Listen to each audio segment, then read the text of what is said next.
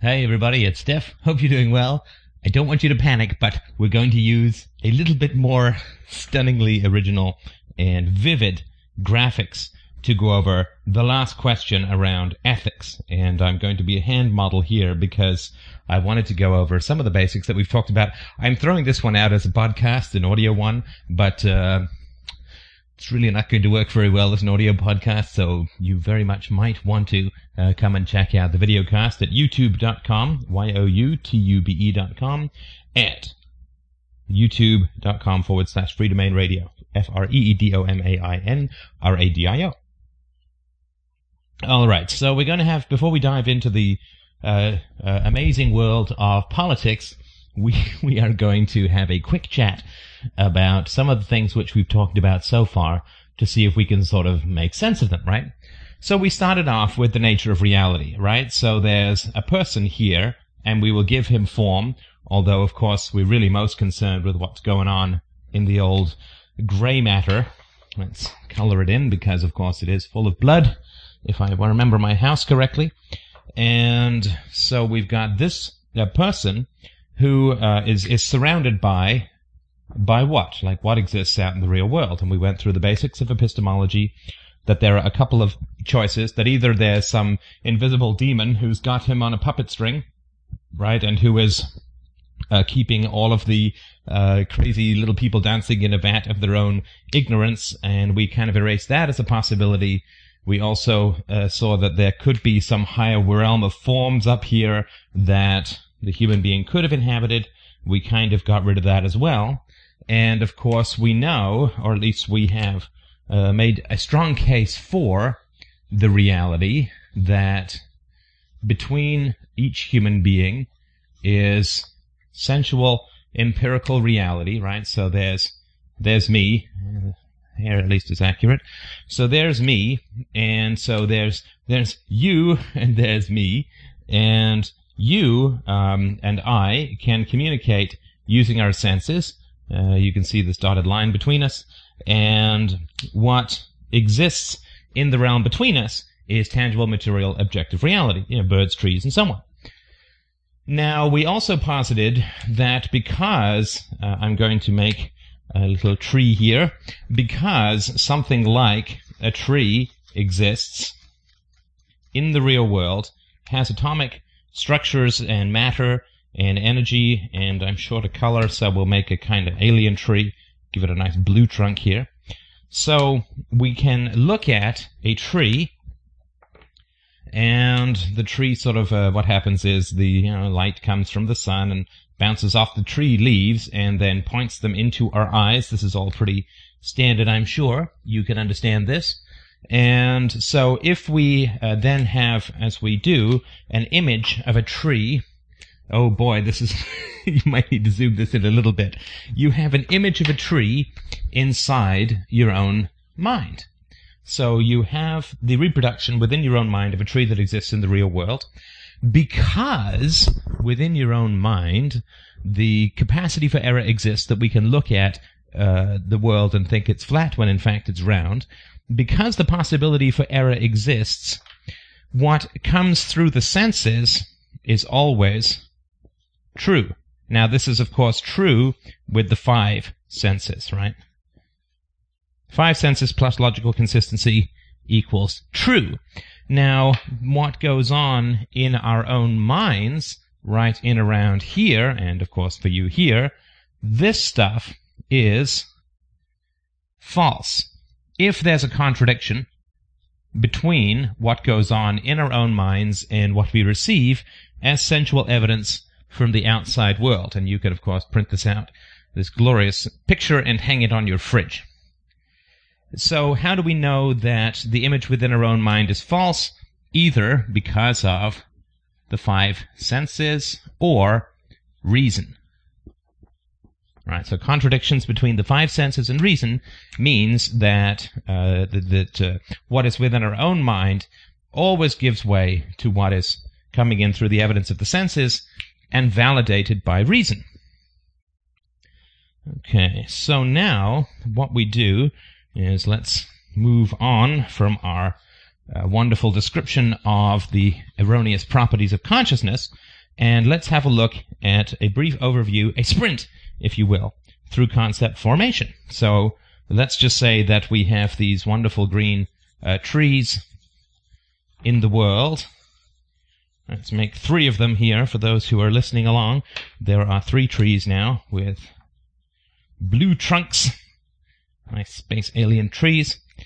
So here we look at the world and we see that there are similarities between these three objects in the world and we know that there are similarities between them because you know each one of these is composed of particular atoms is an organic formation of cells and has particular properties, right? So even within trees, we have, let's go down a little further, we have deciduous and we have evergreen, right? The deciduous ones drop their leaves in the fall and grow them again in the spring. The evergreens, like the pine cones, with the pine trees and so on, they keep their trees, uh, they keep their leaves year round.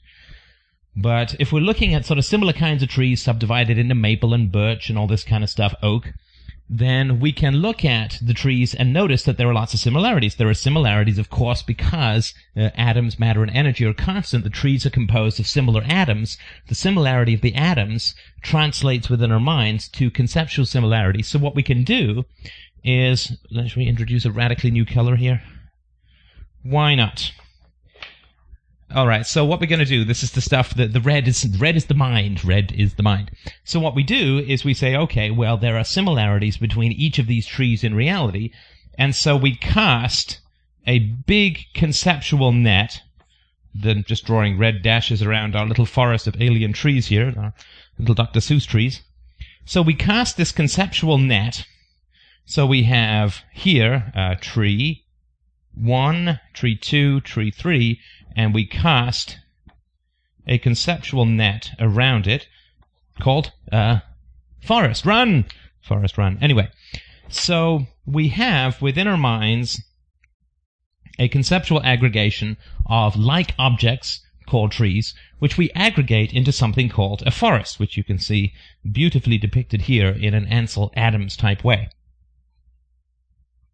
Now, of course, I have drawn da- this, this dashed red line around the trees themselves to indicate a conceptual aggregate called forest, but uh, it's not.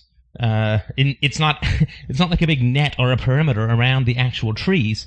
It is within our own minds, and of course, I can't draw it that small, or even if I could, you couldn't see it. But this whole net exists within our own mind. Now, if we define a forest as an aggregation of three or more blue trees with green leaves, then that is our description of forest. And what I can't do then is I can't put a red dot here.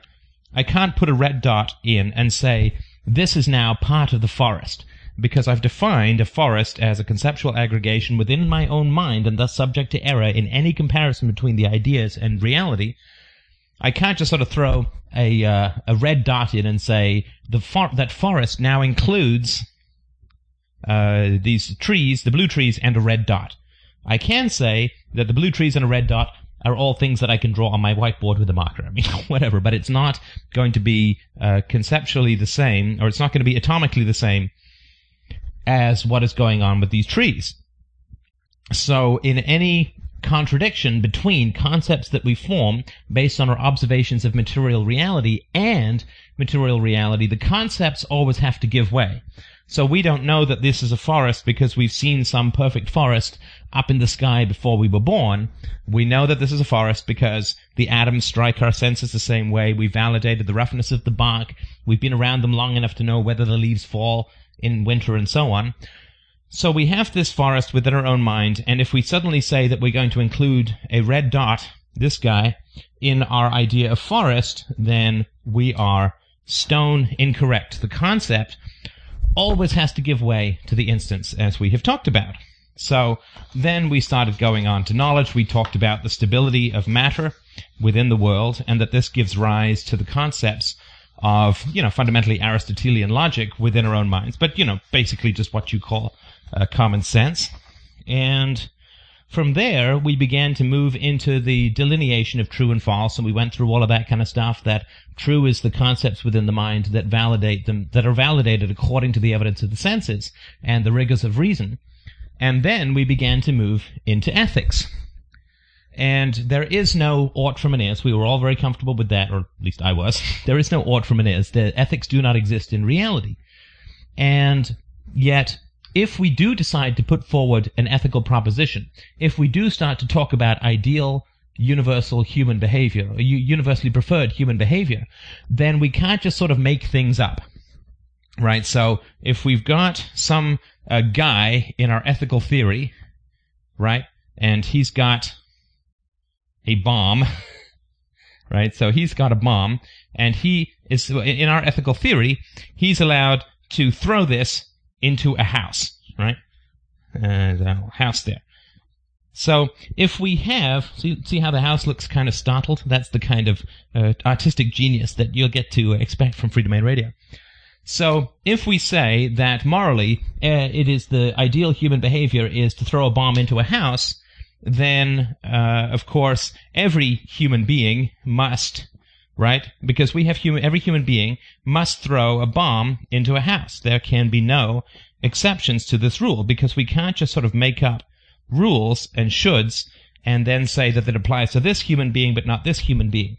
Right? You can't say that human beings as a whole have a preferred behavior of throwing bombs at houses and then say that only one human being or this human being or on Saturdays they should do it but on Sundays they shouldn't and this sort of stuff. If you're going to create any kind of ethical theories, you do need to create those ethical theories in a logical, consistent, and universal manner. Otherwise they're just opinions and frankly pretty useless. So from there, we began to talk about what some definitions of universal universally preferred human behavior uh, might be. And of course, we're staying within the strictures that you can't just make things up. You can't say, you know, you can't have a physics theory that says, you know, rock A falls down, while rock B, uh, in exactly the same circumstances, oh, didn't leave myself enough room, falls up, right? I mean, you can't have a physics theory that says, my physics theory is this, because then what you have to do, if you're going to say, within your theory of physics, that rock A falls down but rock B falls up, you have to say, well, what is the difference between rock A and rock B? And you can't just sort of make these things up and say, well, uh, I, I like rock A, so it falls down. I don't like rock B, so it's going to fall up. So you can't just sort of make up these arbitrary distinctions because you really are fundamentally describing things uh, around reality. You can't say on one day the rock falls down. I mean, you can say all these things, but there's no uh, truth value in any of the things that you're coming up with uh, from that standpoint. So uh, basically, you we talked about countries, we talked about the non-existence of conceptual entities, and now we're absolutely able to start talking about the transition between individual ethics, and we've sort of put some forward here, and I haven't gone into every single one of them, but we've put some forward that probably will stand some pretty strong rigor, right? So the ones that we've put forward are uh, no violence. No violence. So this is also known as the non-aggression principle, the NAP. And the NAP is uh, you don't start uh, fights, you you know you end them or something like that. So uh, no violence, no initiation of violence. We had uh, as a subset of no violence, we had no uh, no uh, murder, no murder, no rape, no assault, and so on, right? So we're not coming up with stuff that's massively, weirdly strange yet. But we have all of these things subsumed under our general non-aggression principle. Now we also had property rights.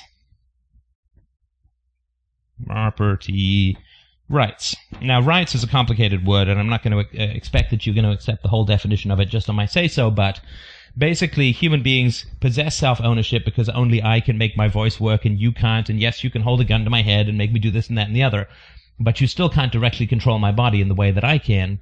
And so because I have self-ownership, uh, I have ownership for the uh, the products of my actions, both in a positive and negative way. Right? You can't have ethics if human beings are not responsible for the products of their actions, right? So if I walk up to you in the street and I strangle you, and then I say, well, I'm not responsible for that, that wouldn't make much sense, right? If nobody was responsible for anything.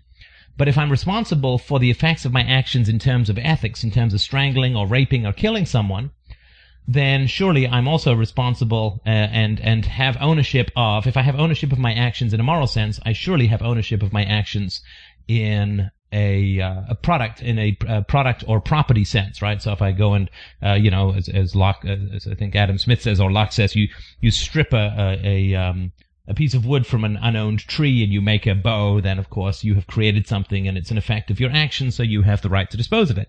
And of course, fundamentally, right, because property rights are that which are associated with uh, human beings, and we'll not so much talk about the property rights of sea urchins just now, but because property rights are associated with human beings, right?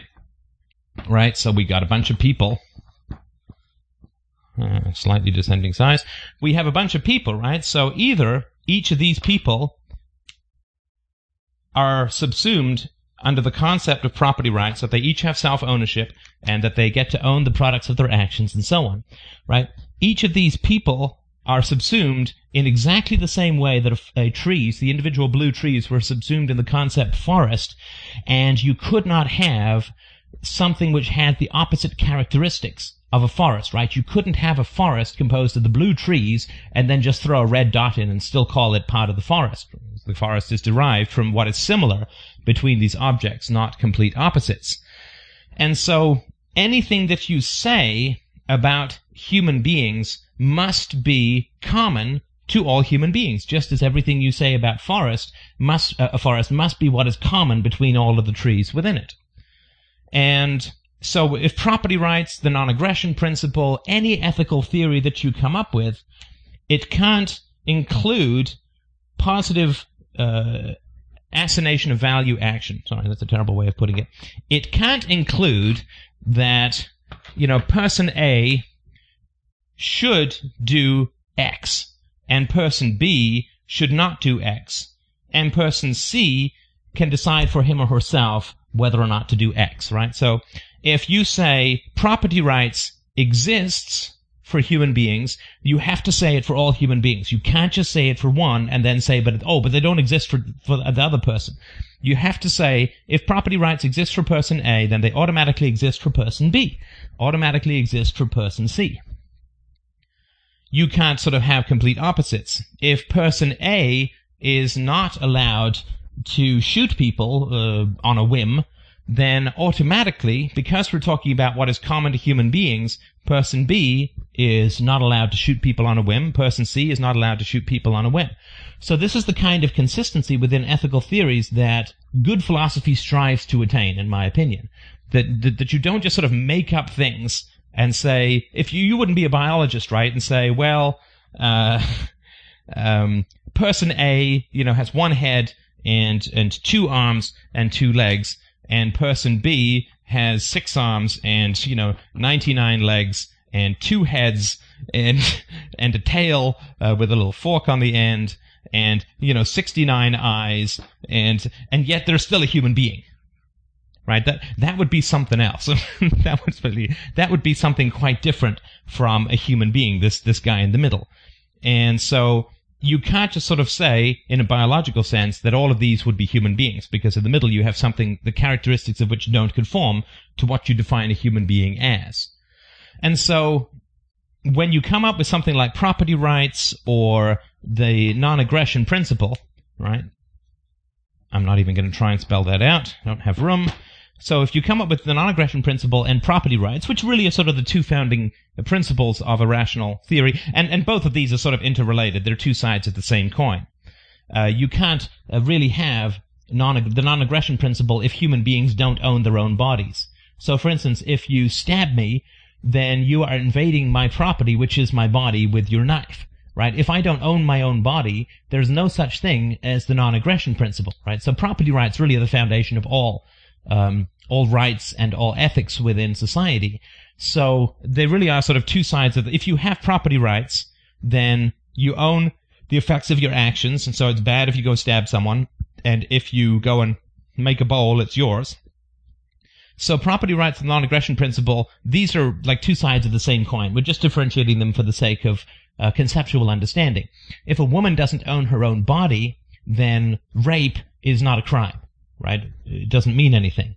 So basically property rights, you know, this is the one you really want to focus on because we always think property rights means like, you know, hey, that's my bike, you know, and that's fine, but that's really a, a long-term effect from the basic initial property right, which is to say that I own my kidneys, so if you need a kidney of mine, you can't just club me over the head and gouge them out and leave me in a bathroom stall somewhere. So, that's a very important thing to understand that whenever you come up with preferred behavior, it has to be for all human beings. And of course, we already went through quite a lengthy discussion about how universally preferred behavior must exist, right? Because you, you simply can't argue against it without bringing universally preferred behavior to bear on the question.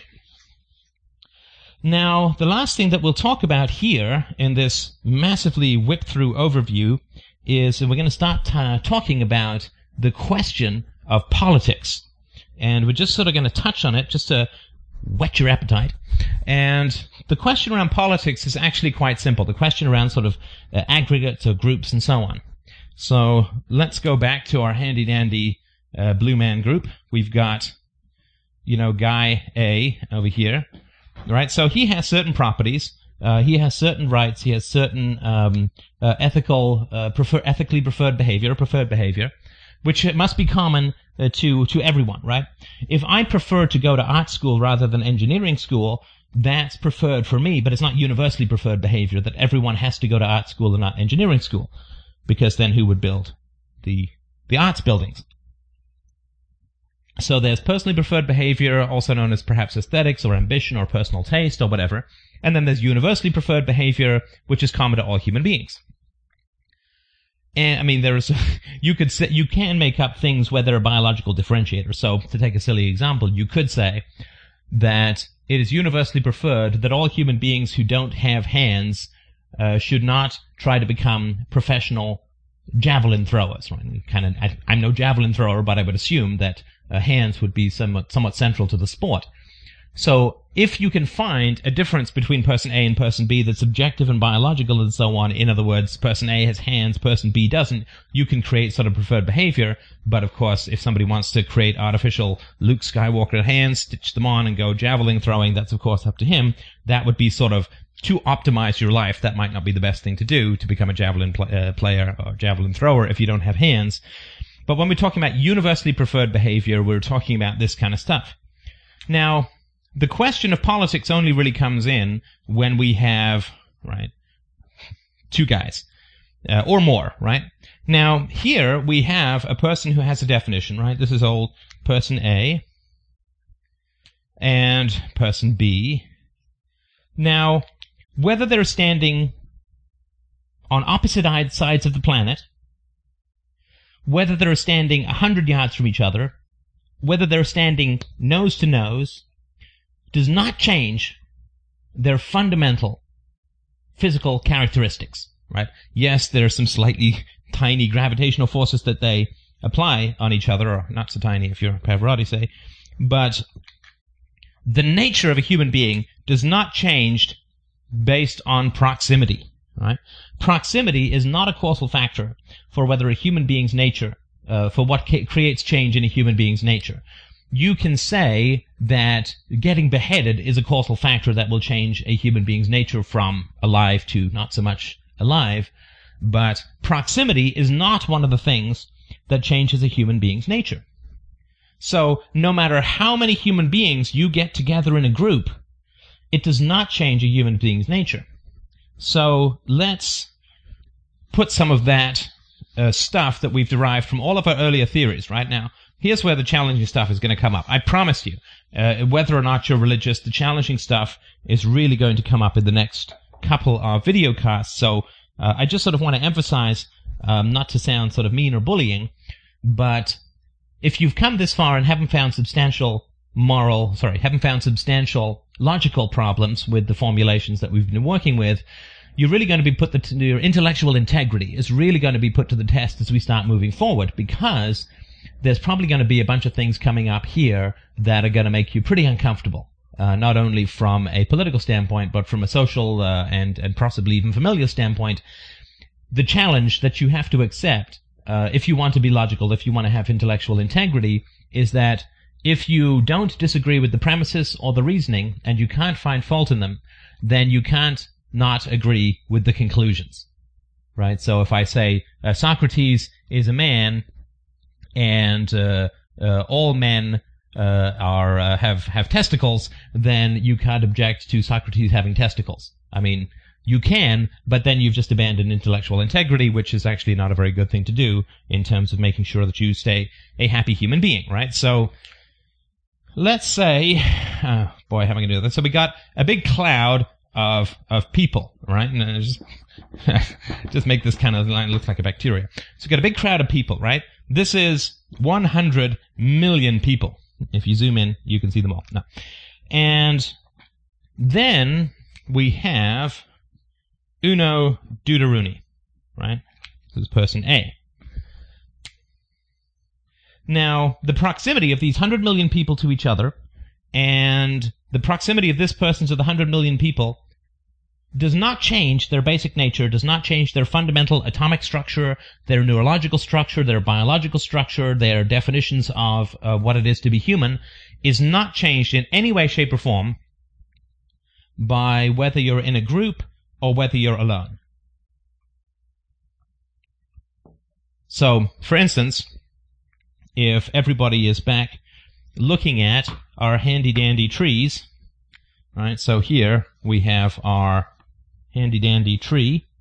Hi, sorry about that. The um, uh, the uh, computer, the uh, the camera just shut off again, right?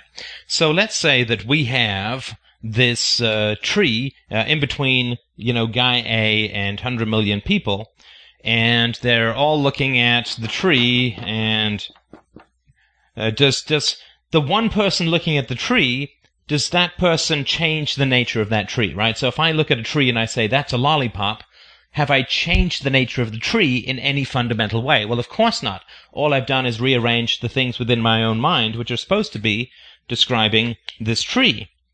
And so when a lot of people look at reality and say this, that, or the other, it has absolutely no effect on external, tangible, material, objective reality itself, right? This is why the scientific method always means testable, reproducible, and objective and measurable and this kind of stuff. So, this idea that somehow a crowd has uh, an aggregate that has uh, different rights, right? So this, this aggregate, which is a conceptual grouping, which we call, uh, let's just say a crowd, right? You could also call it a country or a party or a race or a community or a tribe or whatever it is. This idea that a crowd can somehow have an aggregate nature or an aggregate identity or an aggregate set of properties that somehow contradict the properties of each individual person within that crowd is just as crazy, is just as irrational as saying that, you know, a whole bunch of trees, that a forest can be composed of a whole bunch of blue trees and also can include a green dot. And saying perhaps that, okay, let's get rid of the green dot. It's as crazy as well as saying that a conceptual aggregate of blue trees called a blue forest can also include trees that float upside down in midair, right? If you have trees that are floating upside down in midair, they're probably not going to be part of the blue forest and they're red to boot or whatever. So you can't have an aggregation of anything, a conceptual grouping of anything that is material and within reality, which has different or opposing properties from any one of those. And we talked about you can't have rocks that also uh, a, a, um, a, conceptual aggregation of rocks, which are things that are heavy and rest on the ground, and include within them helium balloons, which go up to the sky. So when we have humanity, we have a crowd looking at objects within reality, does not affect those objects within reality, and everything which is preferred behavior for person A is preferred behavior for everyone, and it doesn't matter how many people you put together in a group, you do not change their moral nature. Doesn't matter whether you have one, ten, a thousand, a billion people. Putting them in a group, putting them in a geographical area, putting them at a fixed point in time, does not change their fundamental biological, physical properties, does not change the required or um, the uh, uh, the uh, desired behavior that is moral, the universally preferred human behavior. If it applies to one person, it applies to everyone, and you can't layer over a crowd and say, well, the crowd has different moral properties. Now, I'm going to leave it at that because we need to start talking about politics so that we can really begin to make sense of all of this stuff and really have the work that we've done in metaphysics, uh, epistemology, uh, concept formation, uh, true false logic, all of the stuff that we've been working on for the past little while is going to bear fruit in some ways that are probably going to be a little startling to you. At least they certainly were to me when we uh, I first started working them out. But I hope that it will make good sense to you. And as always, I just have one thing to say. And I will talk to you soon. Thank you so much.